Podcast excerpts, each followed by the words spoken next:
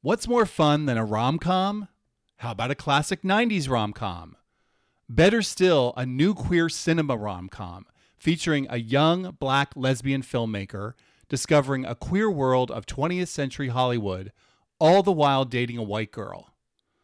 I've always said we need a triple threat black lesbian president to finally catapult us out of the decay of the patriarchy. Is filmmaker Cheryl Dunye our only hope?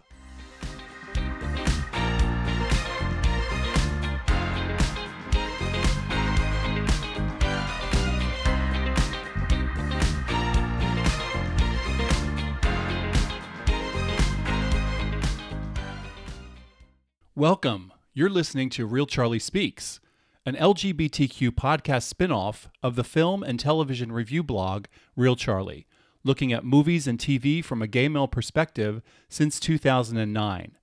I'm your host, Philip Bahr. Each month, I select a classic queer film, television series, or creator. I talk about how the subject spoke to me when I first discovered it years ago and how it stood the test of time. Join me now as we begin another episode adventure. Hi, everyone. So, did you guess the film from the introduction? If you did, congratulations. If not, no big deal because that's the whole point of this podcast today. So, the film is 1996 Cheryl Dunye's The Watermelon Woman. This is one of my favorite films of all time. It's on my top 100 films list. Um, it's just a gorgeous film for so many reasons, and I'm so proud to be talking about it on Reel Charlie Speaks. Um, so, to introduce this and to get us going today, there is actually a Watermelon Woman website that was created around the 20th anniversary celebration back in 2016. So, I just want to read a bit of the uh, of the background on this uh, film, just the synopsis. Cheryl Dunye plays a version of herself in this witty, nimble landmark of new queer cinema restored for its 20th anniversary. A video store clerk and fledgling filmmaker, Cheryl becomes obsessed with the most beautiful Mammy, a character she sees in a 1930s movie. Determined to find out who the actress she knows only as the Watermelon Woman was and make her the subject of a documentary, she starts researching and is bowled over to discover that not only was Faye Richards a fellow Philadelphian, but also a lesbian. So that's the synopsis of the film. Um, so I want to start out just by talking about a couple of things.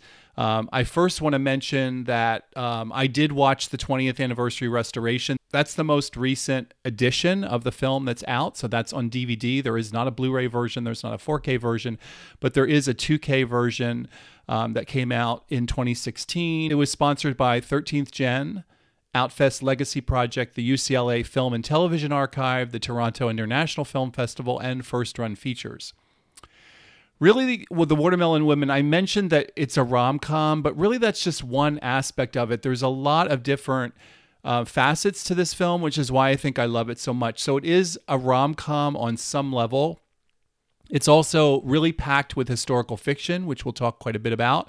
It's also a mockumentary. So if you love Christopher Guest films or um, other mockumentary style films, you will really relate to this.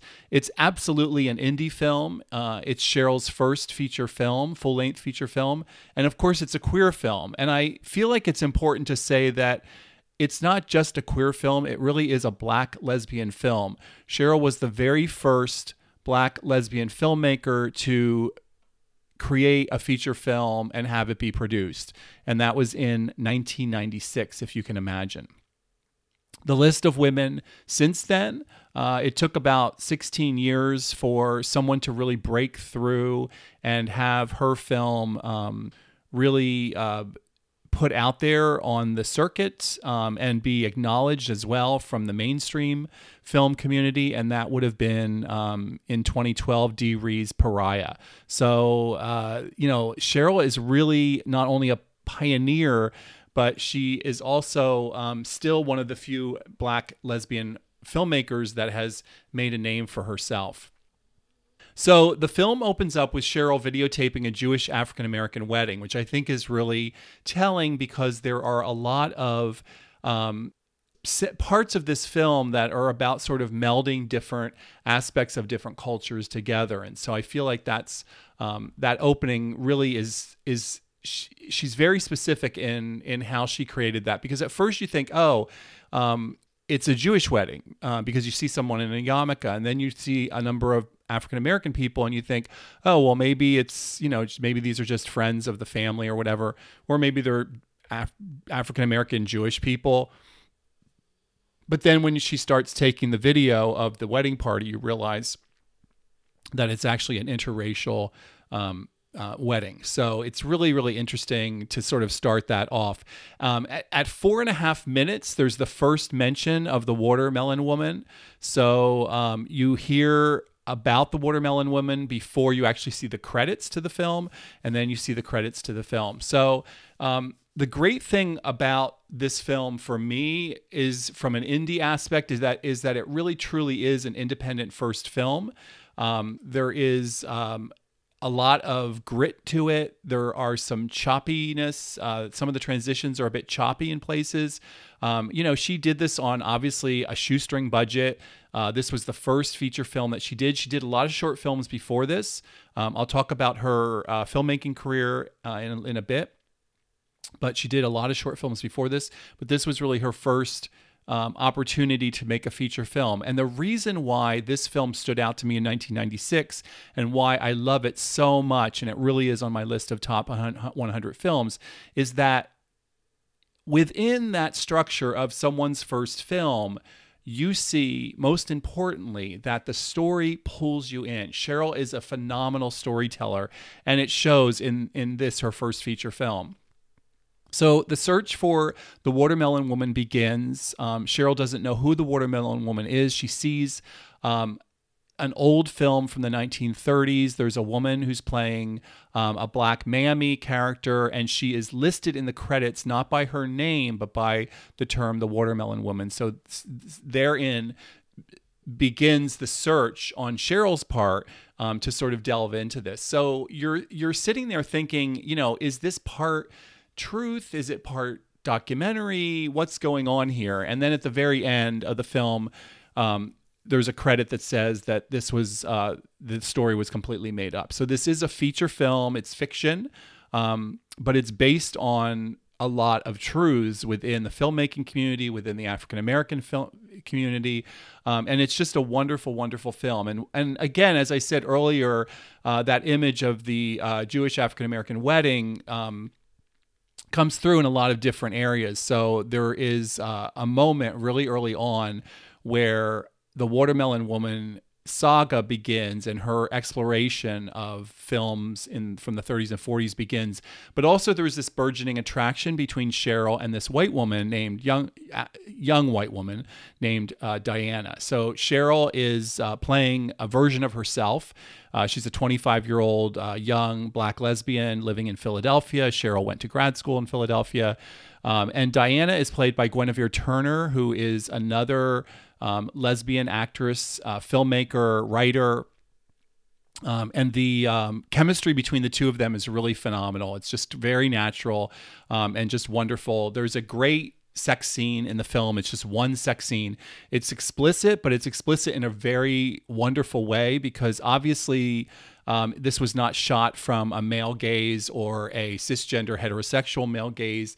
It was shot from a lesbian gaze. And so Cheryl, as the director, um, made sure that, and she's in the, she, it's her and Guinevere that are in the scene together as Cheryl and Diana, and it's just a beautiful, beautiful um, moment in the film because it's very natural and very uh, sort of um, longing and sort of um, they they almost want to devour each other like so many of us um, did when we were younger and hopefully when we're a little older too. But there's definitely that sort of 20 something energy that's going on between them that's really, really a lot of fun. The another thing that I found really interesting was that the way that Cheryl really um, emphasized the research that's involved in finding someone like the watermelon woman is that the movies are the scenes within the movie, there's interspersed um, archival images and also archival video, like Hollywood video, and also images from nightclubs from back in the day, from the 40s and the 50s. And it's really, really uh, a great tool to keep reminding the viewer that this is not something that happens lightly. Just like if you go on your own and do an, um, ancestry work, um, when people go to research people like this, a very minor uh, actress from the 1930s or 1940s, it really takes a lot of work to do that. And this, of course, was 1996, so it's before the internet, it's before Google, it's before smartphones. So Cheryl literally had to go and talk to people that were around during that time period. She had to go and talk to people who were film historians or just people that were sort of obsessed with films, and she does that in the in during the course of the movie. She, so she goes and visits quite a few people um, on her own, and it's great. Um, also, as I mentioned, she, she's playing a version of herself, and the cast is actually populated with people like her actual mother plays her mother. Um, and she uh, really blends biographical elements within the fiction. So the mockumentary style um, although it is definitely mockumentary, I, I tend to feel like when I say the word mockumentary, I think more of com- comedy.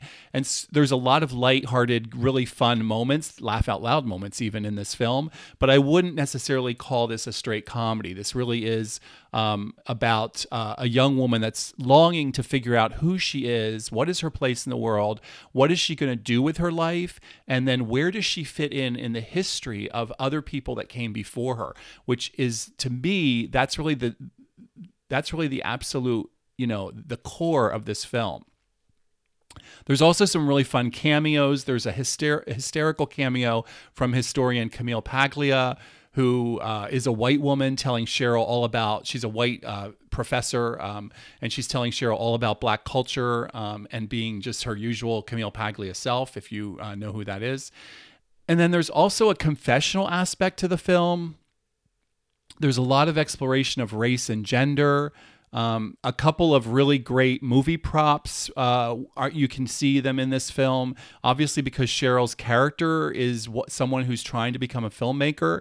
Um, I love the fact that she had a poster of Isaac Julien in one of her um, uh, in one of her scenes, and then also a poster from the documentary Living Proof, which was about HIV positive gay male swimmers that came out during this time period as well. The 90s was just ripe for um, for filmmaking and especially for queer filmmaking. So, um, in the beginning, I mentioned something about the new queer cinema, and the new queer cinema was um, a group. There were a group of filmmakers, queer filmmakers, that came about in the uh, 1990s, and they and they created film uh, that was by queer writers, by queer directors, by queer filmmakers um, for a queer audience. And um, there was no apologies. Uh, they really pushed the boundaries on a lot of things because we sort of went from like being mistreated by Hollywood. And then in the early parts of the 80s and the early parts of the 90s, we were trying to make these really. Um, really respectful films and so a lot of these filmmakers really sort of flipped that on its head and said we can have bad characters as long as we make them ourselves. We just don't want other straight people to be making those bad characters. So there was a lot of politics behind new queer cinema. It was during the time of ACT UP, during the AIDS, the height of the AIDS crisis. Um, a lot of the male filmmakers uh, did not survive. People. Um, you know there were a lot of people that did not survive and then the female filmmakers went on to do other things uh, and the male filmmakers that did survive like todd haynes and people like that also went on to do like really remarkable things as well. So another thing that was really great was that i mentioned that cheryl did uh, a number of trips to see people. So uh, one of the funnier moments um, but also again reminding the audience that someone who is doing this kind of research has to really go to these places and do the research. Uh, Cheryl takes a, twi- a, trip to New York City to um, a lesbian archive collection. And uh, the uh, name of the archive is called Lesbian Information and Technology um, or I'm sorry, it's called the Center for Lesbian Information and Technology. And if you think just a moment about the first letters of all of those words, yes, it is uh, called CLIT. so that was absolutely funny. Um, and Sarah Schulman, who's a writer and was and an AIDS activist, um, uh, has a, a short cameo in there as well. Also, one of the things that's really great about Cheryl is that um, there's a lot of Butch Dyke representation in um, in this film by herself, uh, by um, other actors who are playing characters that are butch uh, black lesbians in the film, and uh, you know, there's not a lot of um, not a lot of representation in Hollywood of uh, Butch Dykes. So um, Cheryl really does her best here, and uh, and I, for one, am somebody who wants to see more of that. I don't think there's enough of that. Um, so that's a really wonderful aspect of this film as, well. Um, Cheryl uh, presents herself as she is. So there's moments in the film where she is uh, fairly butch, and there's other moments where uh, she uh, is a little softer, and it's a great way to see someone just being their self and exploring different aspects of their identity um, within um, within the space of being queer, which is really nice. The culmination of the film is uh, Cheryl pronouncing that she is a black lesbian filmmaker. And as I mentioned, for a long time, she was the only black lesbian filmmaker. So representation is so important. Um, the film really delved into the importance of the of historical perspective and how important it is to learn from our ancestors and build on what they created. And then to wrap up, I am going to just um, talk a little bit about the cast because it's just an absolutely wonderful cast, and then mention um, talk a little bit about Cheryl's um, filmography, uh, both with film and with television, and how she's made a living. So the cast, as I mentioned, Cheryl plays a version of herself. Guinevere Turner, I mentioned earlier, is Diana, her love interest. Valerie Walker plays Tamara, uh, her really, really funny um, sidekick and best friend. They work at a video store in Philadelphia. So if you had uh, a love for video stores, which I absolutely did, um, I got to work at one of the best, greatest uh, video stores ever in the Hudson Valley. Um, alternative videos. And so that is an integral part of the film as well, which is really fun. Um, also, Cheryl uh, did not want to go to Library of Congress to to to get any of the films because it was going to be too expensive for her to get access to film archives. So she and several other people created their own. Um, the the all the stills from the 30s and 40s and all the film clips are all created. They're fictional, um, and so Lisa Marie Bronson plays uh, Faye Richards, the watermelon woman. Cheryl Clarke plays uh, June Walker, which is an older, uh, she's an older Butch Dyke. Um, Irene Dunye, uh, Cheryl's mom, plays herself. Um, and I mentioned Sarah, Cheryl, uh, Sarah Schulman and also Camille Paglia. So Cheryl's filmmaking, as I mentioned, began before The Watermelon Woman. There's a great uh, DVD collection called The Early Works of Cheryl Dunye. I believe it's owned by Criterion as well. Criterion has it streaming. Um, I'll have to check that, but I, I, I, believe that's correct. After she did Watermelon Woman, she did Stranger Inside, which was really a really incredible mother-daughter film about incarceration in the black uh, the black female community. She did go completely Hollywood and did My Baby's Daddy. Um, after that, and then sort of went back to indie film um, she taught for a long time and she now has a film production company as well. So, uh, a couple of the films that came out in the last 10 to 15 years uh, The Owls and Mommy is Coming. And then her most recent film is a short film um, called Black is Blue.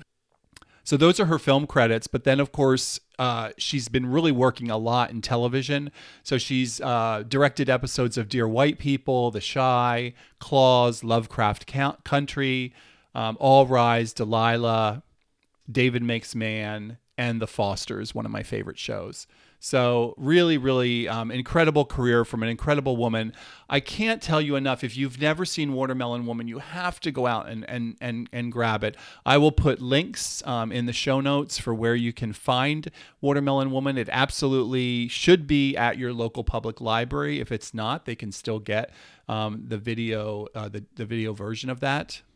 You can find The Watermelon Woman streaming on a lot of different streaming platforms. Kanopy has it.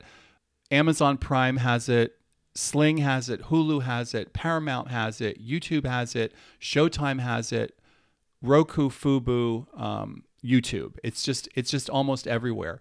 Um, and I do think that also Criterion, as I mentioned, has some of her earlier works as well. So definitely check it out. Uh, it's a it's a really fun, um, insightful, really really beautifully created um, and styled um, early work by a really, really important filmmaker, Cheryl Dunye's The Watermelon Woman.